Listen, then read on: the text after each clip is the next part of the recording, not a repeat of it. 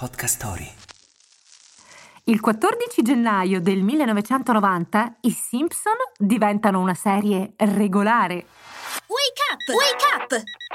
La tua sveglia quotidiana. Una storia, un avvenimento per farti iniziare la giornata con il piede giusto. Wake up! La famosa famiglia di Springfield esordisce in tv nel 1987 All'inizio si tratta di episodi di circa un minuto, trasmessi durante le pause pubblicitarie del Tracy Ullman Show della Fox. Il successo fu tale da portare il creatore, Matt Groening, e il network televisivo a programmare una serie con episodi regolari e più lunghi.